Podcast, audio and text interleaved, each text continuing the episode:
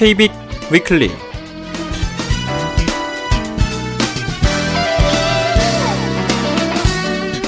청취자 여러분 안녕하십니까? 2015년 6월 13일 토요일 KB 위클리 진행의 시각장애 앵커 이창훈입니다.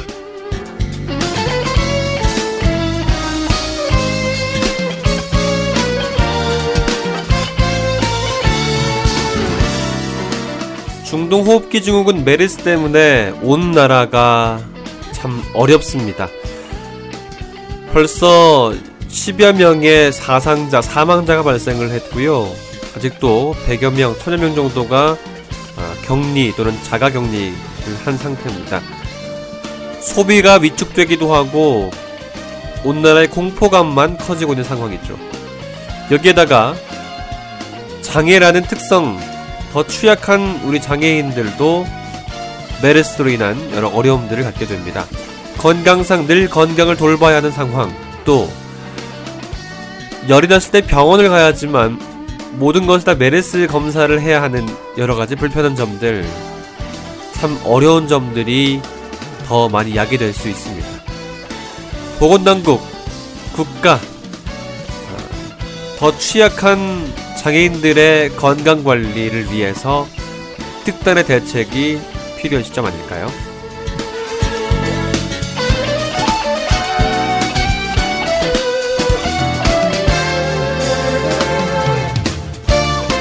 메르스와 관련된 이야기는 1부 말미 또 2부 점시사톡으로 나눠보겠습니다. 자, 한 주간의 주요 스포츠, 문화, 또 사회 시사 이슈들, 또 장애계 이슈를 정리하는 KBIC 위클리 시간으로 꾸며드리죠. 오늘 이 방송은 한국 시각장애인 인터넷 방송 KBIC를 통해서 청취하실 수 있습니다. 이 방송 실시간으로 들으실 분들은 홈페이지 kbic.info 들어가서 Winamp로 듣기 또는 웹 플레이어로 듣기를 PC로 선택하시면 되고요. 스마트폰에서도 iOS와 안드로이드 각각 iOS는 사파리 그리고 안드로이드는 XiiaLive 앱을 이용해서 홈페이지 접속 후에 Winamp로 듣기 어, 탭하시면 방송 청취가 가능합니다.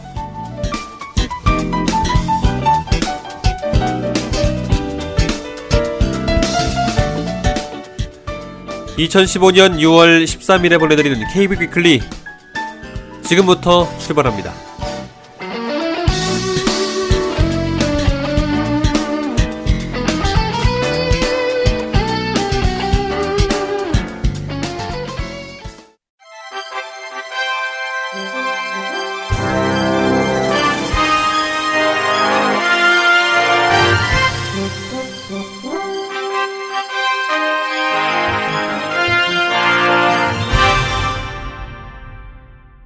청취자 여러분 안녕하십니까? 6월 둘째 주 주간 KBIC 뉴스입니다.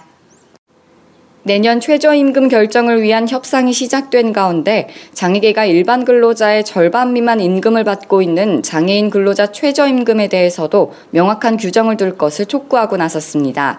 한국장애인단체 총연맹은 장애인 근로자의 임금 수준은 정해진 규정이 없어 최저임금 적용 제외 대상으로만 분류돼 상당수 장애인 근로자들이 매우 낮은 임금을 받고 있다면서 이들에 대한 최저임금 적용 제외는 법률에 의해 장애인 노동권 침해를 정당화하는 것이라며 이같이 요구했습니다. 연맹은 또 현행 최저임금법은 합법적으로 최저임금을 주지 않아도 되는 적용제외 규정을 장애인에게만 적용해 현재까지 유지해 장애인에게는 사회 안전망으로서의 역할을 하고 있지 못하고 있다고 지적했습니다.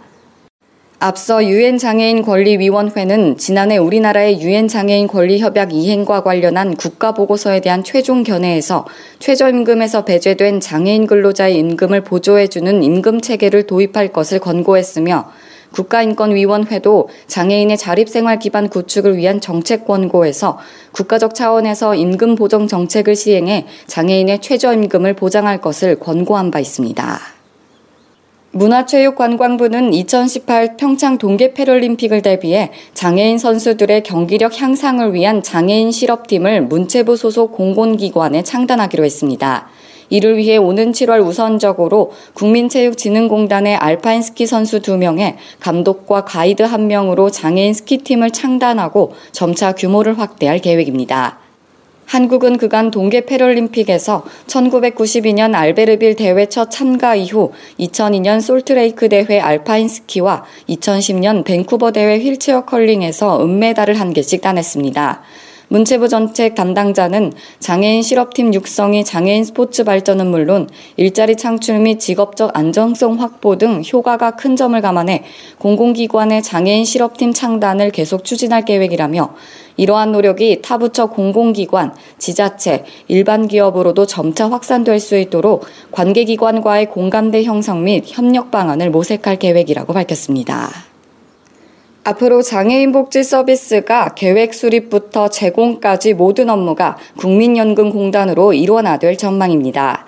새정치민주연합 오재세 의원이 대표 발의한 장애인복지법 개정 법률안에 대해 정부가 장애인복지 서비스 업무 일원화 계획 수립에 나섰습니다. 그동안 장애인 복지 서비스는 현금, 현물급여, 세제 감면 등 80여 개 이상의 서비스가 국가와 지방자치단체, 민간단체 등 다양한 기관을 통해 이루어졌습니다. 그런 탓에 장애인이 정보 부족으로 이용하지 못하거나 일일이 찾아 신청해야 하는 경우가 많아 누락 단절되거나 공공기관과 민간 부문에 혼재돼 있어 서비스 중복 등 문제가 발생했습니다. 오재세 의원은 장애인 개인별 특성을 반영한 맞춤형 서비스로 과정의 간소화를 통한 원스톱 서비스 제공이 이루어질 것으로 기대된다고 말했습니다. 청각장애인들을 위한 방송자막 송출 시스템에 자동 편집 기술이 도입됩니다. 마크 애니는 자사가 개발한 오디오 fingerprinting 솔루션인 미디어 플러스를 KBS와 공동 개발한 방송 음성과 동기화된 장애인용 자막 송출 시스템에 적용했다고 밝혔습니다.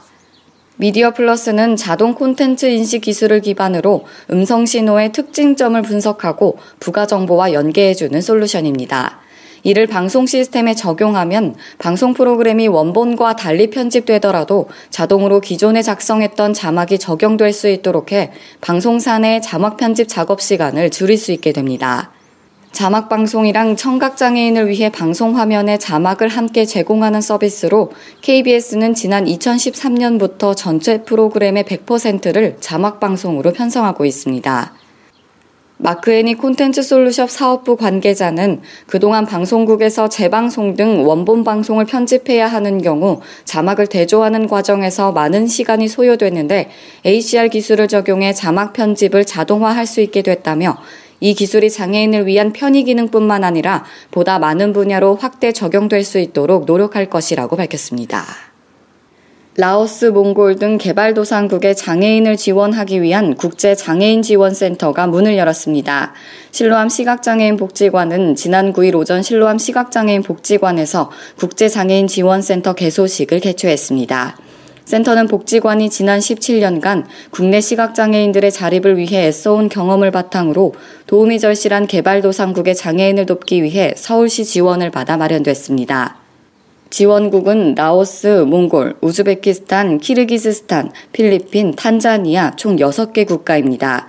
김미경 관장은 국내 시각장애인들의 자립을 위해 애써온 지난 경험을 바탕으로 이제는 도움이 절실한 해외로 눈을 돌려 경험과 지식을 기부할 계획이라면서 앞으로 국제장애인 지원센터가 제 역할을 다할 수 있도록 많은 관심과 협조를 부탁드린다고 말했습니다.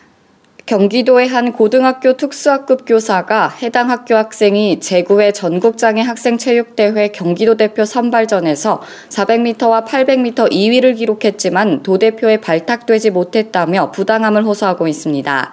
A 교사는 시합을 뛰지도 않은 학생이 도대표로 선발될 수 있다는 것에 부당함을 느꼈고 수차례 경기도 장애인 육상연맹에 항의했으나 400m는 뛰지도 않았고 100m, 200m에 출전한 학생이 비군 대신 출전했다고 격분했습니다. 반면 당시 장애학생 체육대회 선수 선발을 맡았던 C 감독은 메달을 딸 수 있는 선수들을 위주로 선발을 하는 것이 감독의 임무이고 또한 메달권에서 거리가 있는 선수들은 배제하고 미래가 있는 선수들을 보고 선발한다면서 당시 그 학생은 작년 대회 기록과 비교했을 때 메달권에 근접한 학생이 아니었기 때문에 뽑지 않았다고 설명했습니다. 이와 관련해 경기도 장애인 체육회 관계자는 이번 대회 선발 과정에서 문제는 없었다면서도 도 대표 선발 기준과 추진 방향에 대해 출전 선수나 선생님, 부모들에게 알리게 하도록 가맹단체에 숙지를 시키겠다고 말했습니다. 미국 정부가 사회보장제도에 포함된 장애인 생활지원 보조금을 지급하는 과정에서 10년간 87억 달러, 우리 돈 9조 6천여억 원이 잘못 지급된 것으로 드러났습니다.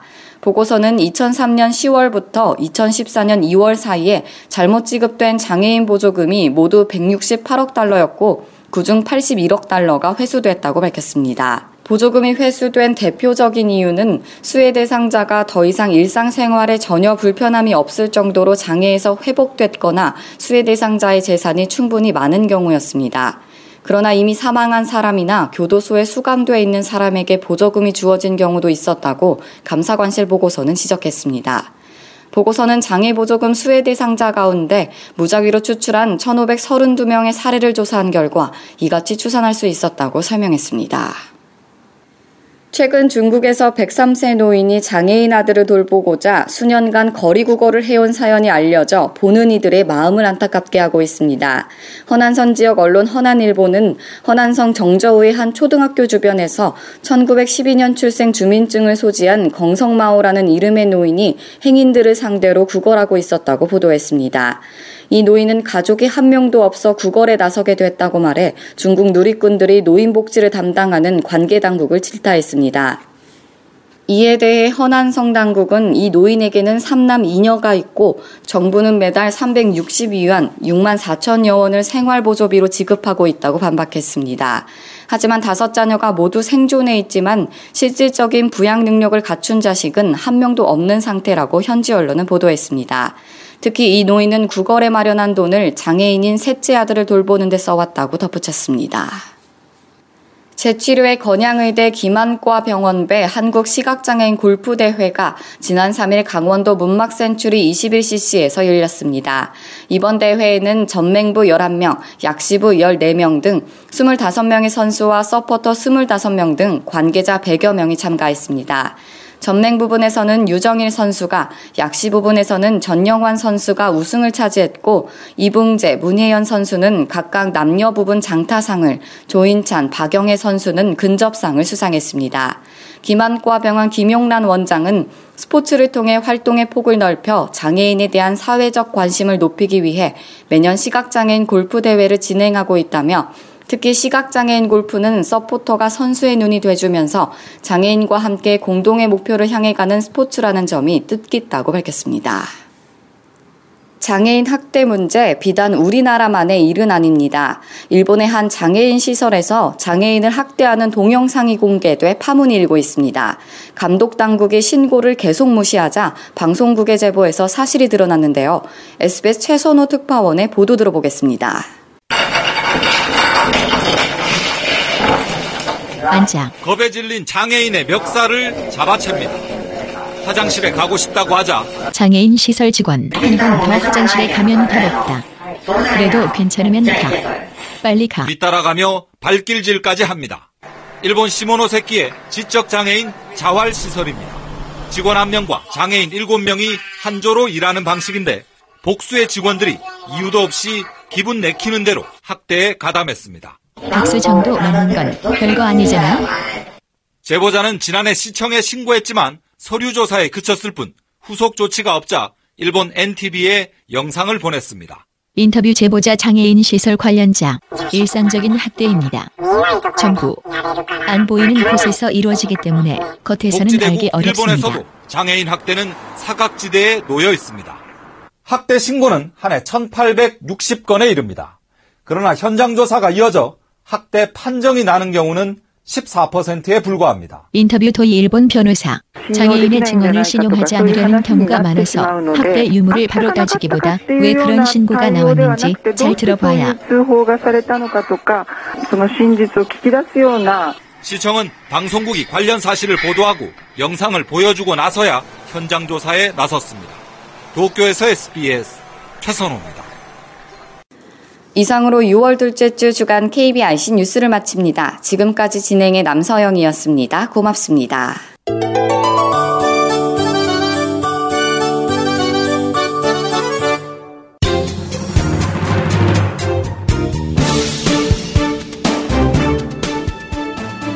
Are you thirsty for useful information or looking for something interesting?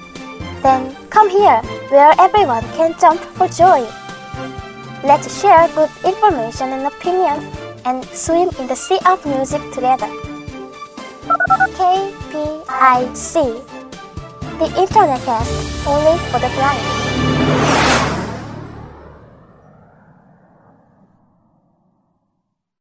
네, 6월 하상장애인 복지관 소식을 듣는 시간입니다. 하상장애인 복지관 강사은 사회복지 연결되어 있습니다. 안녕하세요. 네, 안녕하세요. 자, 6월 소식 어떤 게 준비된지 소개해 주시죠. 네, 먼저 첫 번째 소식인데요. 어, 하상 장애인 복지관에서 여러분들과 함께 책을 읽고 이야기를 나누는 함께 읽는 책 모임을 운영하고자 합니다.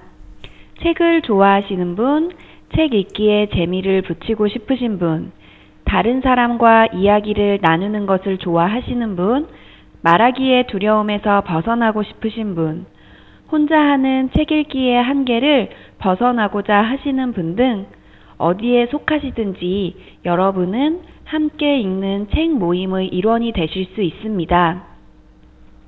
첫 모임은 6월 20일 토요일에 시작되며 매월 둘째 주, 넷째 주 토요일 오후 3시부터 5시까지 월 2회, 총 8회기로 모임이 진행될 예정입니다. 매월 첫 모임 때는 선정된 책을 돌아가면서 낭독으로 함께 읽고 두 번째 모임 때에는 미리 공지된 논제로 숭례문학당 강사 윤석윤 님을 모시고 독서 토론이 이루어집니다. 대상은 시각장애인 및 비시각장애인 10명이며 신청 및 문의는 독서문화지원팀 02-560-4288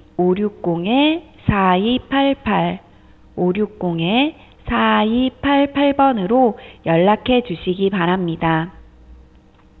자세한 모임 일정 및 내용, 독서 주제 등은 온소리 또는 하상장애인 복지관 홈페이지를 통해서 확인하시기 바라며 책 읽기를 좋아하는 많은 분의 적극적인 관심과 신청을 부탁드립니다. 네, 이어서 두 번째 소식인데요. 어, 우리 복지관은 중동 호흡기 질환인 메르스 확산 방지를 위하여 6월 9일 화요일부터 6월 14일 일요일까지 복지관 내외 모든 프로그램을 휴강하고 관내 주간 보호센터, 학습 지원센터, 점자 도서관에 내방하는 분들의 출입을 자제시키고 있습니다. 무료 급식의 경우에는 복지관 내 이용자분들의 출입이 어려운 관계로 6월 30일 화요일까지 집에서 조리해 드실 수 있는 대체식으로 제공될 예정입니다.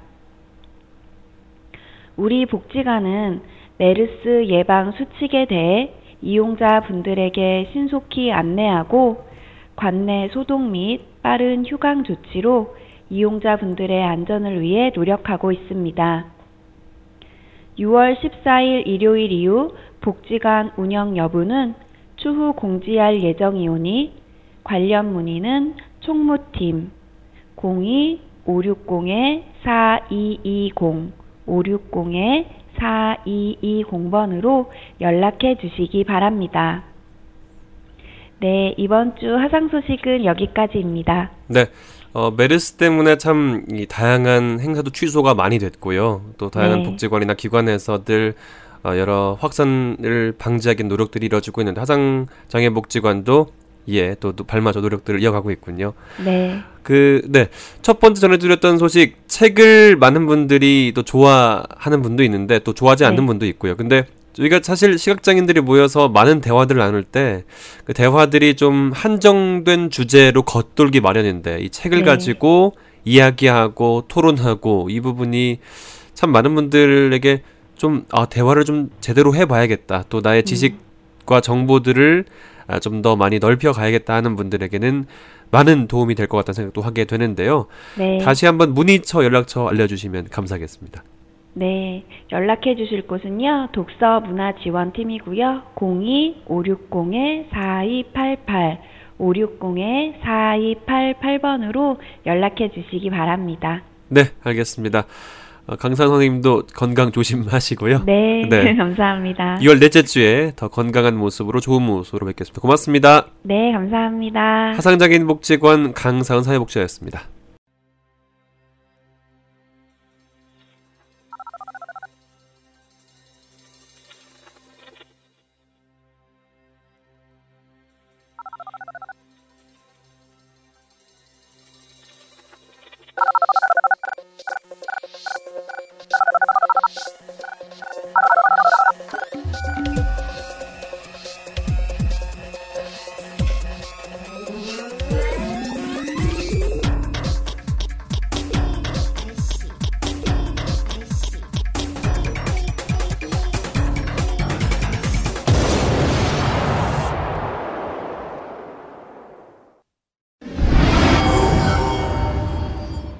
먼저 한국시각장애인연합회 연결되어 있습니다. 오늘은 6월 장애인 영화 관람대 이 소식 알아보겠습니다. 한시라는 전 정책팀의 강원식 팀장 나왔습니다. 안녕하세요. 네, 안녕하세요. 네. 자, 영화 관람데이 소식을 좀 전해드려야 될 것 같은데요. 예, 예, 그렇습니다. 장애인 영화 관람데이, 예, 뭔지 좀 설명 좀 부탁드리겠습니다. 아, 그 우리 시각장애인들이나 청각장애인 같은 경우는 영화를 영화관에 가서 보기가 굉장히 어렵잖아요. 네. 그래서 이제 영화진흥위원회하고 CJEM 또 CJ CGV가 합작으로 해가지고 네. 그 이제 장애인들이 영화를 볼 수 있도록 화면 해설이나 자막을 넣어가지고 영화 최신 영화 상영작을 이제 만든 다음에 그거를 이제 그 매월 셋째 주간에 이제 상영을 하고 그 시각장애인이나 청각장애인이 신청을 해서 가서 볼 수 있도록 이렇게 하는 어 제도를 영화 관람day라고 합니다. 네. 6월에도 장애인 영화 관람day가 진행이 되죠. 예, 예, 네. 그렇습니다. 언제 되는 거죠, 이게? 예, 6월 셋째 주에 진행이 되고요. 네. 네. 화요일 7시 타임, 저녁 7시 타임, 음. 그다음에 목요일은 4시 타임, 네, 토요일은 11시 타임에 진행이 됩니다. 네, 그렇군요. 어떤 영화가 이번 달에는 준비가 돼 있습니까? 예, 요번 달에는 그 은밀한 유혹이라는 영화더라고요. 네. 그렇군요. 은밀한 유혹이라는 영화를 볼 수가 네. 있는데 네. 그 화면 해설 예고편, 그러니까 예고편이 네. 있는데 이게 화면 해설이 된 예고편이란 얘기예요. 그러니까 예, 그렇죠. 그러니까 음. 은밀한 영화, 그 은밀, 아니, 은밀한 유혹이라는 영화에 음. 화면이, 화면 해설이 된 예고편을 이제 볼 수가 있고요. 네. 예, 예. 볼 수 있는 거는 이제 저희 연합회 홈페이지나 노원복지관, 음. 또 넓은 마을, 그다음에 페이스북 이런 데 들어가시면 네. 어, 그 예고편을 보실 수가 있습니다. 그렇죠. 이제 보통 예고편들은 좀 빨리빨리 지나가기 때문에 화면 해설이 없으면 예, 그렇죠. 아, 뭐 뭐지 이거 대사만 나오고 이거 뭐지 이런 생각을 예, 하실 수가 있기 예, 때문에 화면 해설 버전으로 예고편까지 나와 있다. 예. 참 예, 이채롭습니다. 자 영화 관람할 때 주의점이 좀 있을까요? 네, 뭐 특별한 주의점은 없고요. 기본적으로 뭐 신청을 해서 관람을 하시면 되는데 네. 이제 신청했다가 취소하시게 되는 경우가 있어요. 그렇죠. 뭐 또 부득이한 사정이 될 수도 없이 있고. 갑자기 아, 안. 오시거나 네. 뭐 이렇게 되면 이제 다음 달 관람에 좀 그 아. 배제가 된다니까 좀 이렇게 되는 경우가 있습니다. 그러니까 이제 예고 없이 아무런 이유 없이 예, 그렇죠. 어, 안 오시게 되면 아니면 예, 취소를 그냥 그렇습니다. 하시게 되면 다음 예, 예. 달에 관람이 어려울 수도 예, 있기 예. 때문에 좀 신중하게 신청을 하시는 게 좋, 겠어요 그렇죠. 어, 내가 스케줄이 여러. 곳에서 신청해서 보실 수 있으니까 네네. 그 지금 여, 29개 영화관에서 상영을 하고 있고요. 네. 주로 이제 CGV라든지 이런 쪽에 메가박스, 그다음에 음. 롯데시네마 이런 쪽에 많이 상영하니까 네. 예, 그런 쪽에 이제 가, 가까운데 이렇게 신청하셔서 그렇죠. 보시면 될 것 같아요. 이 영화관에 대한 정보는 역시 넓은 마을 공지사항이라든가 예, 홈페이지에 나와 있겠죠. 공지사항이라든지 네. 노원복지관 이쪽에 올라와 음, 있습니다. 그렇죠. 굉- 그 이제 화면 해설 방송센터 이런 쪽에. 그렇죠.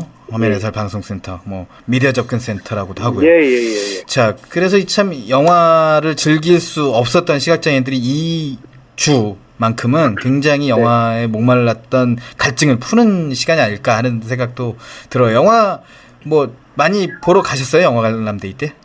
어, 저는 음. 그렇게 많이 보지는 못하고요. 왜냐하면 아, 이 바쁘시니까. 시간이 네. 또 이렇게 근무 시간이고 뭐 맞아요. 이렇게 되다 보니까 네, 네. 퇴근하고 가기가 조금 애매한 맞아요. 시간이라서 네. 예, 저는 그렇게 많이 보지는 못했습니다. 그래도 또 이제 기회가 되시면 또 보러 가시면 모니터도 아, 해야 돼, 그럼요. 하- 해야 하실 거니까 모니터링도. 네. 자, 그래요. 신청 기간 또 신청 방법을 좀 알려 주십시오. 어, 신청 기간은 요번 주, 그러니까 6월 8일부터 영화 관람데이, 그러니까 관람하는 날짜 바로 전날까지 신청이 가능하시고요. 네. 그 신청 방법은 그 넓은 마을이나 그 노원복지관 홈페이지에 보시면 그 거점별로 신청할 수 있는 기관들이 쭉 소개가 되어 있습니다. 그렇죠. 뭐 서울, 경기, 뭐 대전, 강원 이렇게 충북, 부산, 제주까지 해가지고 쭉 신청할 수 있는 기관들이 있으니까 거기를 참고하셔서 그 거점 이제 복지관이나 연합회 지구에 신청을 하시면 됩니다. 오늘은 문화관광 해설사와 함께하는 시청각 장애인 서울 도보 관광 소식을 전해드립니다. 서울 도보 관광 프로그램의 문화관광 해설사로 활동하고 계시는 유경숙 해설사가 연결되어 있습니다. 안녕하세요. 네, 안녕하세요. 유경숙입니다. 네. 먼저 이 시청각 장애인 도보 관광이 어떤 프로그램인지 소개 부탁드립니다. 예, 이거는요, 2013년도에 서울시에서 시각장애로 인해 관광에 어려움이 있는 분들에게요, 네. 시각장애를 가지고 있는 해설사가 함께 안내하면서 관광지를 해설하는 프로그램이에요. 음, 네. 아무래도 해설사도 같은 장애를 가지고 있기 때문에 장애의 특성을 너무나 잘 알고 있어서 그 시각장애인 관광객분들에게 관광지가 다 잘 이해될 수 있도록 그 해설을 통해서 도움을 드리는 프로그램입니다. 네. 그렇다면 시각장애인들이 이용하기에 좋은 관광 코스가 있다면 소개 부탁드립니다. 네, 지금 현재 그 운영되고 있는 코스는 덕수궁인데요. 네. 그 저희가 덕수궁 대한문 매표소 앞에서 관광객들 분들과 만납니다. 그래서 거기서 덕수궁의 하마비를 지나 금천교를 건너고 그리고 그 덕수궁의 정전인 중화전 그리고 인목대비와 광해군이 서로 다른 눈물이 반짝이는 서구당이 있어요. 네. 거기까지 저희가 한 코스 지나고요. 그리고 이제 그 고종황제의 친조였던 함령전 그리고 네. 고종황제 커피향을 즐길 수 있는 정관원도 있고요. 그리고 그 덕혜옹주 많이 아시잖아요. 네. 그 덕혜옹주의 그 유치원으로 이- 사용되었던 중명당을 만나실 수가 있어요. 그리고 음. 거기 가벼운 산책로를 통해서 시원한 바람도 즐기시고 좀 많이 좀 걸으신 다음에 나오시면 그 대한제국의 석조전 네. 그 시원한 분수대가 있습니다. 네, 네, 죠 거기가 마지막인가요? 네. 네. 이렇게 하셔서 이제 광명문을 지나서 다시 대한문으로 나오시면 이제 코스가 어 이제 끝나는 거고요. 이렇게 덕수궁의 역사를 돌아보는 데는 약 1시간 반에서 2시간 정도 소요돼요. 어, 네, 기네요. 네, 네, 걷는 걸 워낙에 좋아하셔서 그쵸, 그쵸. 예, 좋아하십니다. 네, 저도 걷는 거 좋아하는데. 그런데 이 코스가 덕수궁밖에 없는 거예요? 예, 지금 현재 그 시각장애인 분들에게는 아무래도 그 통행에 네. 뭐 차량이 많다거나 그러면 좀 불, 어, 저 불편하시기도 하고 위험할 수 있어서 음, 네. 현재는 덕수궁만 진행하고 있고요. 그리고 올 가을부터는 남산에 한옥마을이 있는데 아, 그쵸. 거기서 이제 예, 개방할 예정이에요. 아, 그렇군요. 그런데 네. 시각장애인들에게 문화재를 설명한다는 게 좀 쉽지 않은 일 같아요. 어떤 방식으로 네. 해설을 하는지 궁금합니다. 네, 맞아요. 그러니까 아무래도 시각장애 그 장애가 있기 때문에 시각에가 제한이 있기 때문에요. 가능한 한 만져볼 수 있는 건 만져보게 하- 만져보시고요. 그리고 느껴보는 체험 중심의 해설을 해요. 그래서 최대한 시각장애인들이 많이 느끼고 가실 수 있도록 진행합니다. 음, 예를 들자면 네. 그 덕수궁 앞에 들어가면 하마비가 있는데 네. 그 하마 비에 대소인어 개하마라고 써 있어요. 네네. 그 글씨도 만져보고 그리고 중화점에 그 답도가 있는데 답도에는 용이 이렇게 새겨져 있습니다. 그 답도를 만져보게 하, 하, 하지요. 그리고 또 고종황제께서 커피를 즐기셨던 그 정관원이 있는데요. 네. 거기에 또 직접 앉아도 보시고 해설을 음. 들으시면 아무래도 덕수궁은 그 근대사의 역사가 많이 느껴지는 곳이니까 맞아요. 아무래도 쉽게 이해하실 수 있 을 거라고 저희가 생각하고 이렇게 제공해드리고 있습니다. 네, 말로 듣는 것보다는 이렇게 만져보면서 이렇게 알아가는 게 더 훨씬 재미도 있고 와닿을 네. 것 같아요. 음. 네, 맞아요. 그렇죠. 네, 시각장애 분들도 되게 좋아하실 것 같은데 아마 반응이 대부분 좋아하시죠? 네. 아유, 좋아하세요. 음, 네. 이렇게 좋은 코스잖아요, 그러면. 네. 해설사와 함께 관광을 하는 프로그램이라면 왠지 좀 이렇게 비용이 약간 있을 것 같기도 한데, 비용이 네. 들어가나요? 아니요, 없습니다. 아. 장애인 관광객분들하고요, 그 장애인분들하고 동행하시는 보호자 한 분까지는 무료입니다. 아, 장애인과 당- 장애인 본인과 그리고 보호자까지. 네. 그러면 이 도보 관광에 관심 있는 분들은 어떻게 예약하면 되나요? 네, 그 전화나 인터넷 홈페이지 서울 도보 관광 들어오셔서 예약이 가능한데요. 네. 시각장애 때문에 홈페이지 접속이 그 용이하지 않으시면 그냥 네. 전화로 예약하시면 돼요. 네. 전화번호가. 전화번호는 네, 서울이고요. 02 네. 925에 077 어, 7세계 번, 그러니까 0777번이에요. 이쪽으로 전화 주시면 그 덕수공이 휴공인 월요일을 제외한 날짜에는 언제라도 예약이 가능합니다. 6925에 0777이요? 네, 맞습니다. 네. 예약은 관광객 한 분 이상 가능하고요. 네. 단체 관광 시에는 저희가 또 수정의 간식을 제공합니다. 아, 그렇군요. 네. 그런데 어 네. 그래도 뭔가 궁금한 점이 있다거나 아니면 예약이 좀 어렵다 이런 분들이 이용 가능한 문의 방법이 또 따로 있다면서요? 네, 아무래도 그건 그렇게 이제 말씀하시는 분들은 홈페이지 접속이 좀 어려우신 분들이 그- 그렇게 많이 말씀하시거든요. 네. 그러니까 인터넷 홈페이지 말고요. 그냥 아까 말씀드렸던 전화 음. 서울 6925에 0777번으로 전화 주시면은요. 제가 근무 시간이 아침 9시부터 저녁 6시까지인데 네. 언제라도 예약 가능하고 상담 가능합니다. 네. 마지막으로 청취자분들에게 이 문화관광 해설사와 함께하는 도보관광 프로그램에서 이거 정말 좋다 아니면은 이거는 진짜 추천하고 싶다 이런 부분이 있다면 좀 추천 부탁드립니다. 아, 예, 맞습니다. 이거 정말 좋은 프로그램인데요. 네. 그 역사지나 이런 관광지에서 보면 저는 아는 만큼 보인다는 말을 좀 공감하고 있거든요. 맞아요. 특히 저처럼 시간장애를 가지고 있으면 그 가더라도 문자로 이렇게 안내가 되어 있는데 그걸 저희가 볼 수가 없잖아요. 네네. 그러니까 들어가면 그냥 둘러보고 아 잘 봤다 뭐 이런 식으로 그냥 나오는데 그런 것보다는 아무래도 이왕이면 또 장애인에게는 같은 장애를 가지고 있는 해설사가 그 함께 만져보기도 하고 이해하기 어려운 부분에 대한 해설을 해드리면 좀더 음. 이해가 빨라서 좋고요. 그리고 네네. 꼭 장애인만이 아니더라도요. 그 서울도 관광에는 비장애인 문화해설사분들이 많으세요. 그래서 네.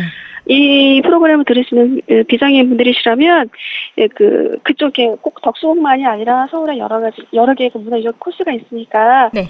이 문화전사 분들을 통해서 해설을 들으시고 하신다면 관광지에 대한 이해도 빠르시고요. 아마 애정도 많이 생기실 거라고 생각합니다. 네, 아, 장애인과 감사합니다. 비장애인 모두 즐길 수 있다. 그렇죠? 네, 맞습니다. 네. 아, 그 마- 오늘 말씀은 여기까지 들어도 될까요? 아, 네. 네. 그리고 많은 저 이용 좀 부탁드리겠습니다. 자, 오늘도 복지TV 보도국 박정인 기자와 함께합니다. 창에게 주요 소식부터 전해주시죠. 네, 중동호흡기 증후군 이 메르스 확산 여파로 인해서 각종 장애계 행사들이 곳곳에서 취소되거나 무기한 연기되는 사태가 이 장애계에서도 속출하고 있습니다. 먼저 오는 13일부터 14일까지 열릴 예정이었던 제12회 전국 장애인 한마음 태권도 대회가 오는 9월로 무기한 연기됐습니다. 또한 이달 12일부터 13일까지 충남에서 제21회 충청남도 장애인 체육대회가 열릴 예정이었는데요. 이 대회 경우는 아예 취소가 됐습니다. 아, 그렇군요. 문화체육관광부는 이와 관련해서 지난 5일에 체육단체장들과 메르스에 대한 회의를 열었죠. 네, 그렇습니다. 어, 이와 관련해서 문화체육관광부가 대한장애인체육회장 등 이 체육 단체장들과 함께 이 회의를 열었는데요. 이 아직 메르스가 사실 위기 경보입니다. 오늘 문영표 장관이 국회 여야 그 어, 현안 질의 검토에서 경계로 좀 높일 수도 있다라는 발언을 하긴 했는데 어쨌든 지금 주의 단계인 만큼 이 모든 상황을 종합적으로 고려해 행사의 연기와 취소 여부를 판단하라고 했습니다. 네. 이 마- 메르스 감염 예방을 위한 정부의 조치가 계속해서 이뤄지고 있는데요. 이 장애계도 이 행사를 여는 데 있어서 좀 신중을 해야 할 시기인 것 같습니다. 예, 특히 이제 장애인들은 면역력이 좀 더 약한 분들이 많기 그렇습니다. 때문에 좀더 조심해야 될 것 같다는 생각이 예. 들고요.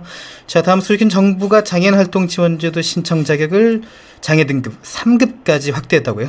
네, 그렇습니다. 지난달까지는 장애 등급 1에서 2급 장애인만 활동 지원 제도를 신청할 수 있었지만 이제는 3급 장애인도 활동 지원 제도를 신청할 수 있게 됐습니다. 이 장애인 활동 지원 제도는 이 장애인에게 활동 보조와 방문 모교 방문 간호 서비스 등을 제공하는 것인데요. 이 수급자로 선정되면 이 장애 정도와 생활 환경에 따라서 매달 48시간에서 최고 391시간, 391시간의 활동 지원 급여를 받고 있습니다. 네. 장애계는 활동 지원제도 시간에 대한 확대를 강력하게 주, 주장을 했고 요구를 하고 있잖아요. 네, 그렇습니다. 지금 일단 정부에서는 3급까지 확대는 했는데 사실상 장애계는 지금 이 장애인 활동 지원 제도에 대한 시간에 대해서 24시간 보장을 촉구하고 있습니다. 네. 그 이유는 이제 모두가 알고 있지만 이 부족한 시간으로 인해서 이 사각지대의 시간대에 매년 장애인들이 사망하는 사건이 발생하고 있기 때문입니다. 네. 이 정부의 장애 등급 확대도 물론 중요한데 먼저 정부는 장애인 활동 지원 시간에 대한 확대를 통해서 이 장애인들의 인명 피해가 발생하지 않도록 해야 한다는 것이 이제 장애계의 사실 법적 염원이죠. 네, 맞습니다. 그래서 이제 500일이 넘게, 아, 네. 1000일이 넘었나요? 그렇죠. 네, 1000일이 넘게 넘었습니다. 광화문에서 노숙농성을 계속해서 벌이고 있습니다. 예. 자, 다음 뉴스는 기초수급에 관한 좀 신규 신청 네. 소식이군요. 그렇습니다. 이 보건복지부가 오는 7월 시행되는 맞춤형 기초생활보장제도에 따라 신규 신청자를 전국 각 읍면동 주민센터에서 신청받고 있습니다. 복지부는 먼저 이달 12일까지죠. 집중 신청기간으로 정해서 이 복지 사각지대 놓인 저소득층을 적극적으로 발굴한다는 계획입니다. 이 기간에 신청을 할 경우에는 이르면 다음 달 7월 20일부터 첫 급여를 받을 수 있게 됩니다. 네. 그럼 이 개별 급여가 말이죠. 네. 방식이 대략적으로 어떻게 되는지도 궁금한데요. 네, 박근혜 정부에서 사실상 이 기초생활보장제도가 개별 급여 방식으로 바뀌는 게 가장 큰 맥락인데요. 네. 이 올해 7월부터 통합급여에서 이른바 맞춤형 개별 급여 방식으로 공식적으로 바뀌는 것입니다. 아, 그렇군요. 네, 그래서 기초생활수급자 선정 기준이 되는 이 최저 생계비를 중위 소득으로 끌어올리고요. 네. 이 해 생계비와 의료비, 교육비, 주거비 등 각 급여를 받을 수 있는 선정 기준을 다양하게 다층화했다는 것이 큰 골자입니다. 네, 그렇군요. 한국장애인개발원이 연구 요약집을 발간했군요. 그렇습니다. 한국장애인개발원이요. 지난 2014년 한 해 동안 진행된 연구 과제를 총 정리한 2014 한국장애인개발원 이 KODDI 연구 요약집을 발간했습니다. 요약집에는 발달장애인 및 가족 지원과 인권 증진, 자립 지원, 직업 재활 등 네 가지의 이 장애인 정책 연구 분야에 총 34건의 연구 과제에 대한 내용이 실려 있습니다. 네, 장애인계, 장애계를 좀 연구하는 분들은 좀 필요할 것 같은데 이 연구집을 보려면 어떻게 해야 될까요? 네, 아주 쉽습니다. 이 연구집은 어려운 게 아니고요. 한국장애인 개발원 홈페이지를 들어가서 네. 이 내려받을 수 있습니다. 아, 네. 무료로 내려받을 수 있는 그렇습니다. 연구집이군요. 네. 자, 다음 소식은 장애인 권리 협약 당사국 회의가 뉴욕 유엔 본부에서 열리는군요. 예, 그렇습니다. 사실 이 장애인 권리 협약, 뭐 CRPD 뭐 이런 얘기하면 굉장히 어려운데요. 네. 이 한국 시간으로 사실 내일입니다. 미국 뉴욕 유엔 본부에서 장애인 권리 명시를 목표로 한 장애인 권리 협약 CRPD 이 당사국 회의가 열립니다. 네. 여기서 이제 궁금한 것은 장애인 권리 협약이 뭔지 예, 궁금해지는군요. 네, 이 본론을 얘기하면 이 협약은 이 장애가 있는 사람의 존엄성과 권리를 보장하려고 지난 2006년 유엔 총회에서 채택이 됐고요. 지난 2008년에 발효된 유엔의 인권 협약입니다. 이번 이제 내일 열릴 회의에서는 전 세계 154개 협약 당사국 대표와 전 세계 장애 관련 비정부 기관, 이 NGO 대표 등이 이 천여 명이 참석을 합니다. 네. 그래서 2015년 이후에 개발 목표인 이 SDGs입니다. 지금까지는 MDGs라고 하는데 이제 2015년 이후 개발 목표인 SDGs라는 이 장애인의 권리 주요 의제 를 위해서 이 논의가 집중적으로 진행될 예정입니다. 그렇군요. 네. 이번에 우리나라에선 어느 분들께서 참여를 하게 되나요? 네, 정부 측에서는 일단 유엔 주재 오준 대사와 최종균 복지부 장애인 정책국장이 참석을 하고요. 네. 국회에서는 김정록 새누리당 의원이 참가합니다. 그리고 장애인 인권단체 대표 등 50여 명이 이미 미국에 가- 가 있습니다. 네. 자, 다음 소식은 장애인들이 여행을 가서 가장 불편함을 느꼈던 것이 이동 편의 시설이었다는 설문조사가 나왔군요. 네, 그렇습니다. 요즘에 뭐 비장애인, 장애인 누구나 이 여행을 굉장히 즐겨하는 네. 이 추세인데요. 그렇죠. 이 장애인들의 국내 여행을 하는데 가장 큰 불편한 사항이 이동 편의 시설인 것으로 나타났습니다. 네. 이 한국 소비자 보원이 장애인의 날을 맞아 장애인 여행 설문조사를 실시했는데요. 응답자의 74%가 국내 여행에서 장애인 이동 편의 시설 부족을 꼽았습니다. 네, 그렇군요. 이번 조사에서는 장애인들의 해외 여행에 대한 욕구도 굉장히 높았다라고 나왔네요. 네, 그렇습니다. 국내 여행 말고도 요즘에 해외 여행도 굉장히 많이 나가시는데요. 네. 이번 조사에서 장애인 응답자의 88%가 해외 여행을 실제 희망하는 것으로 나타났습니다. 그래서 이 장애인들이 해외 여행을 희망하는 것에 비해 이 최근 3년 내 실제 해외 여행을 한 적이 있는 장애인은 이 15%밖에 되지 않아 매우 낮은 것으로 조사가 됐습니다. 그렇군요. 저도 뭐 해외에 나가본 적이 한 번도 없으니까 네. 어, 이번 여론조사가 굉장히 어, 의미가 의미가. 있고 네. 어, 실효성이 있다라고 보여지기도 하네요. 예. 자, 끝으로 장애계 단체 소식을 좀 전해주시죠. 네, 한국농아인협회가 지난 6월 3일 농아인의 날을 맞아 제19회 전국 농아인 대회를 열었습니다. 이 대회에서 이대섭 회장은 국회에 계류 중인 수화 언어법을 조속히 제정해달라고 주장했습니다. 네, 마지막 소식은 서울지방변호사회가 오는 12일 여의도 이룸센터에서요, 장애인법과 관련한 국제 심포점을 개최할 예정이라고 밝혔습니다. 이번 토론에서는 한국과 미국, 일본의 장애 관련 법률가 전문가들이 모두 모여서요, 장애인 관련 법과 정책, 인권 옹호 실무 등을 논의할 예정입니다.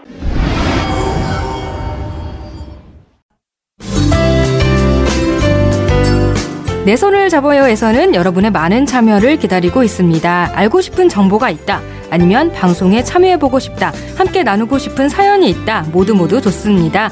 www.facebook.com kbic.ktv로 메시지 주시거나 진행자에게 메시지를 보내주시면 됩니다. 그리고 인터넷에서 포피 채널을 검색하면 블로그를 통해서도 참여가 가능합니다. 방송에 참여하신 청취자분께는 문화상품권을 선물로 드리니까요. 많이 많이 참여해주세요. 네. 방송을 들을 수 있는 방법도 알려드릴게요. KTV 홈페이지 ktv.go.kr 슬래시 라디오나 모바일 앱 팟빵으로 접속을 하면 실시간으로 들으실 수가 있습니다. 그리고 유튜브를 통해서도 만날 수가 있습니다. 혹시 실시간으로 진행되는 방송을 놓치신 분들은 팟캐스트 서비스를 이용하면 다시 들으실 수 있습니다.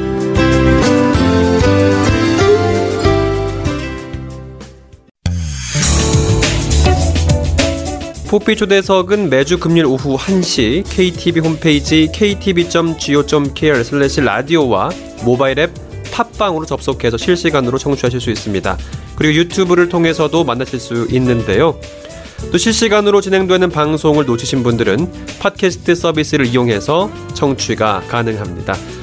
포피 초대석은 여러분의 참여를 언제나 환영합니다. 포피 초대석에서 만나고 싶은 인물이나 궁금한 점이 있으면 facebook.com kbic.ktv로 메시지 보내주시면 되는데요. 방송에 참여하신 청취자 여러분께는 소정의 문화상품권을 선물로 드리겠습니다.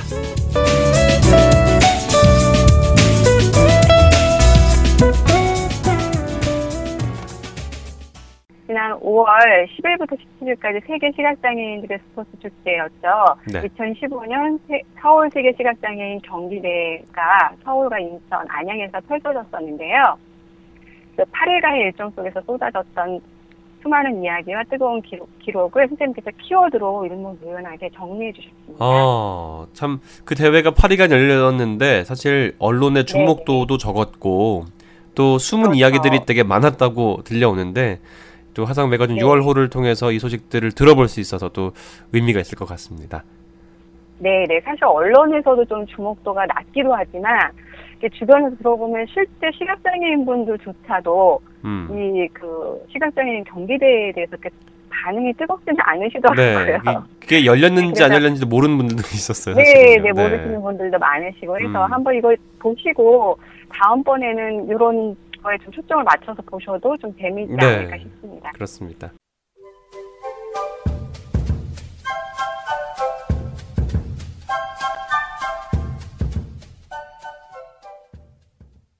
기획 특집 키워드로 보는 2015 서울 세계 시각장애인 경기대회 글 구지은 하상 시각장애인 도서관 사서 낭독 이유리 세계 시각장애인들의 스포츠 축제인 2015 서울 세계 시각장애인 경기대회가 5월 10일부터 17일까지 8일간 서울과 인천 안양에서 개최되었다. 보자 열정으로 뛰자 희망으로라는 이번 대회의 슬로건대로 세계 각국의 선수들은 그동안 흘린 땀의 결실을 거두기 위해 최선의 노력을 다했다. 이 과정에서 쏟아져 나온 수많은 이야기와 뜨거운 기록을 키워드로 정리해봤다. 최초, 최대. 최초로 아시아에서 열리는 대회, 최대 규모.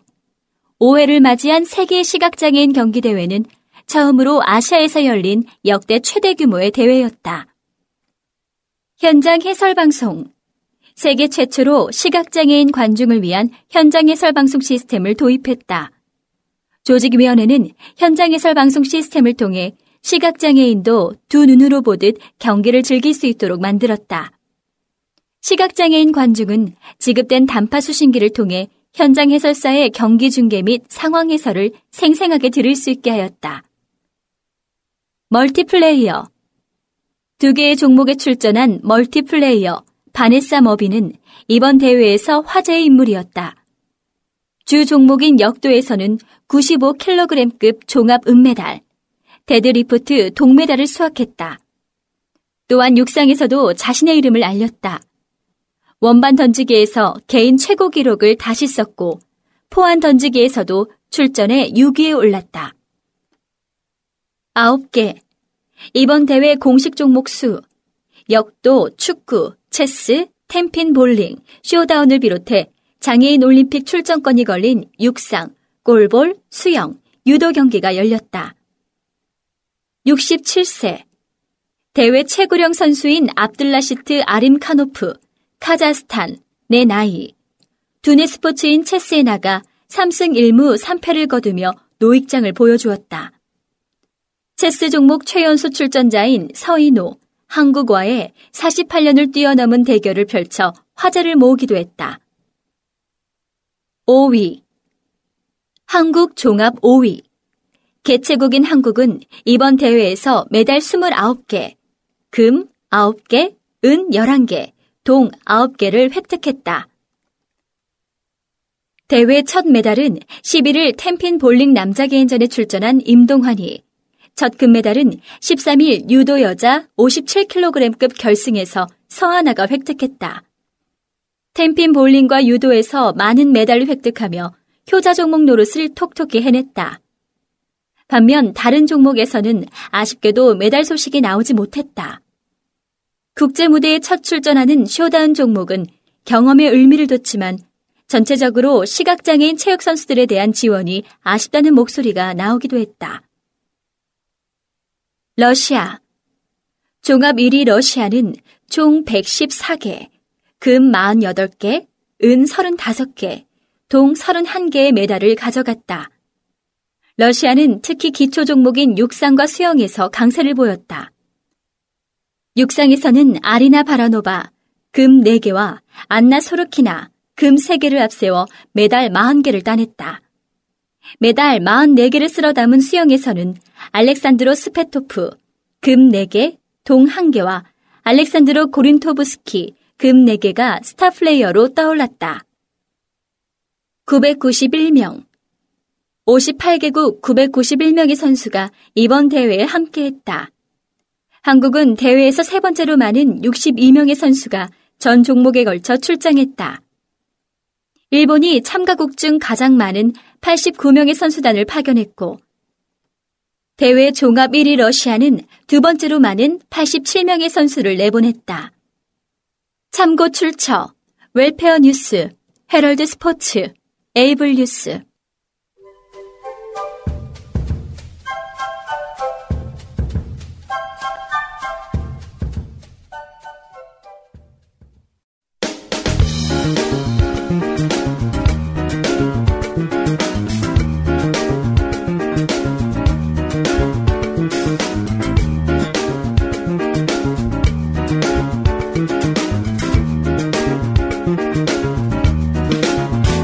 지금 여러분께서는 한 주간 사회 전반의 소식을 전하는 KB 위클리를 청취하고 계십니다.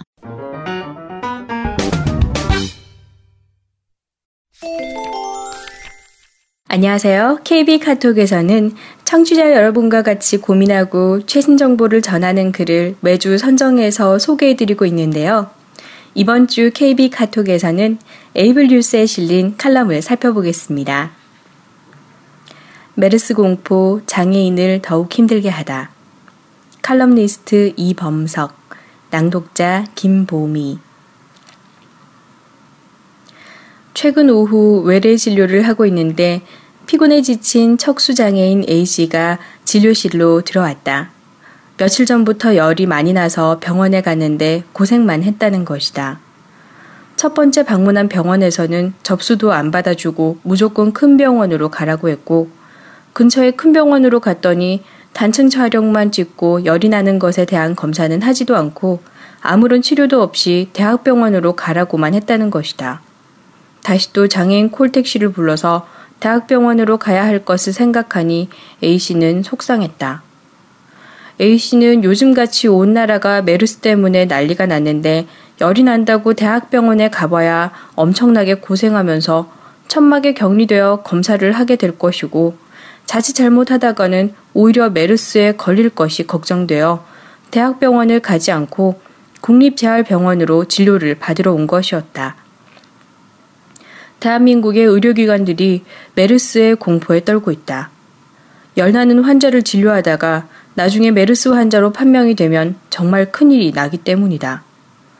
한 명이라도 환자가 발생하면 메르스가 발생한 병원이라고 딱지가 붙고 자세히 진료하지 않고 큰 병원으로 보내더라도 역시 메르스 환자가 경유한 병원이라는 딱지가 붙게 될 것이다.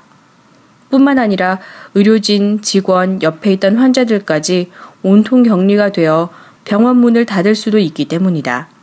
그래서 가능하다면 열나는 환자는 아예 진료조차 안 하는 것이 상책이라고 생각하는 것이다.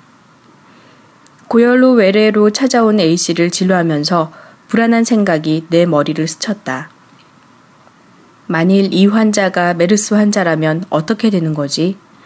오늘 외래 진료를 찾아온 모든 환자들을 추적하여 격리시켜야 하고 나를 포함한 의사, 간호사, 임상병리 기사 등 접촉한 직원들은 격리되어야 하는데 양성 판정이 늦게 나와서 하루 이틀 회진을 돌면 내가 만났던 모든 입원 환자들도 격리 대상이 되어야 할 텐데 그러면 당분간 국립재활원은 문을 닫아야 하는 것 아니야?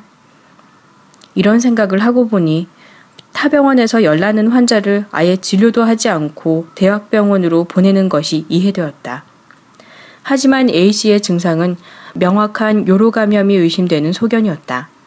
소변이 탁해지고 붉어지면서 열이 났기 때문이다. 며칠을 명백한 요로 감염 증상으로 고생했지만 이전 병원들에서는 기본적인 소변 검사는 물론 항생제 처방도 받지 못한 상태였다. 소변 검사 결과를 보았더니 역시나 심한 요로 감염의 결과가 나왔고 한쪽 고환이 계란만큼 커지는 증상이 나타나 있었다. 전형적인 부고환염 증상이었다. 항생제와 해열제를 처방하여 집으로 가서 쉬라고 이야기하였다. 지금 대한민국에 A씨처럼 열이 나서 병원에 왔다가 진료를 못 받고 고생만 하는 장애인들이 얼마나 많을까 걱정이 된다. 공포에 사로잡힌 병원들의 사정도 이해는 되지만 휠체어를 탄 장애인들은 평소에도 갈 수 있는 병원이 가뜩이나 제한되어 있는데 메르스 공포가 병원들을 덮친 상황에서는 진료를 받을 병원을 찾기 힘든 장애인들이 더욱 늘어날 것이다. 장애인들이 대한민국 메르스의 공포의 가장 큰 피해자가 될 수 있겠다는 생각이 들었다. 메르스 공포가 병원들만 떨게 하는 것이 아니고 병원에 입원해 있는 장애 환자들에게도 덮치고 있다. 지금 여러 재활병원에서는 옆에 환자가 열이 난다는 이유 하나만으로 서로 얼굴을 붉히고 다툼이 일어나고 심지어는 불안하여 퇴원하는 경우도 있다. 다른 병원에 있다가 재활병원에 입원하는 경우 기존 병실의 장애 환자들이 새로 입원하는 사람이 어느 병원에서 왔는지, 열이 나는지, 기침을 하는지 등을 눈에 불을 켜고 따지고 있다. 모 재활병원에서는 새로운 환자가 입원하는 날 단지 기침 몇 번 한 것 가지고 병실에 들어오는 것을 막아서 새로운 환자가 병실에서 잠을 자지 못하고 처치실에서 잠을 자는 경우도 있었다. 전혀 격리 대상이 아닌 사람을 동료 장애 환자들이 강제로 격리하려고 한 것이다. 메르스에 대한 극심한 공포 때문에 이러한 웃지 못할 일들이 나타나고 있다. 아무리 세상이 메르스로 난리가 났더라도 우리는 냉정을 찾아야 한다. 우선 메르스에 대해서 불필요한 공포심을 갖지 말아야 한다. 메르스 바이러스에 의한 피해는 겨울철 독감 바이러스에 의한 피해 정도로 생각하면 되고 오히려 독감 바이러스보다 전염력이 약하기 때문이다. 따라서 온 나라가 메르스에 대해서 과도하게 걱정하고 공포에 떨고 있는 모습이 안타깝다. 메르스 바이러스가 확산되는 것을 방지하도록 노력하되 너무 걱정은 하지 말아야 한다. 신종플루, 사스, 독감은 지역 사회에서 쉽게 퍼지는 질병이었지만 메르스는 병원 내에서 밀접하게 접촉한 경우에만 전용되기 때문에 사회적으로 대유행이 될 가능성도 낮다. 또한 우리가 잊지 말아야 할 것은 메르스 사태에서 보듯이 국가적으로 어려움에 처했을 때 병원을 찾아다녀야 하는 장애인들은 진료를 받기 더 어려워져서 큰 피해를 볼 수 있다는 것이다. 따라서 메르스 사태가 진정될 때까지 장애인들의 의료 접근성에 어떤 어려움이 있는지 세심하게 살펴보는 것이 필요할 것이다. 고맙습니다. 잠시 후 KB 위클리 2부로 돌아오겠습니다.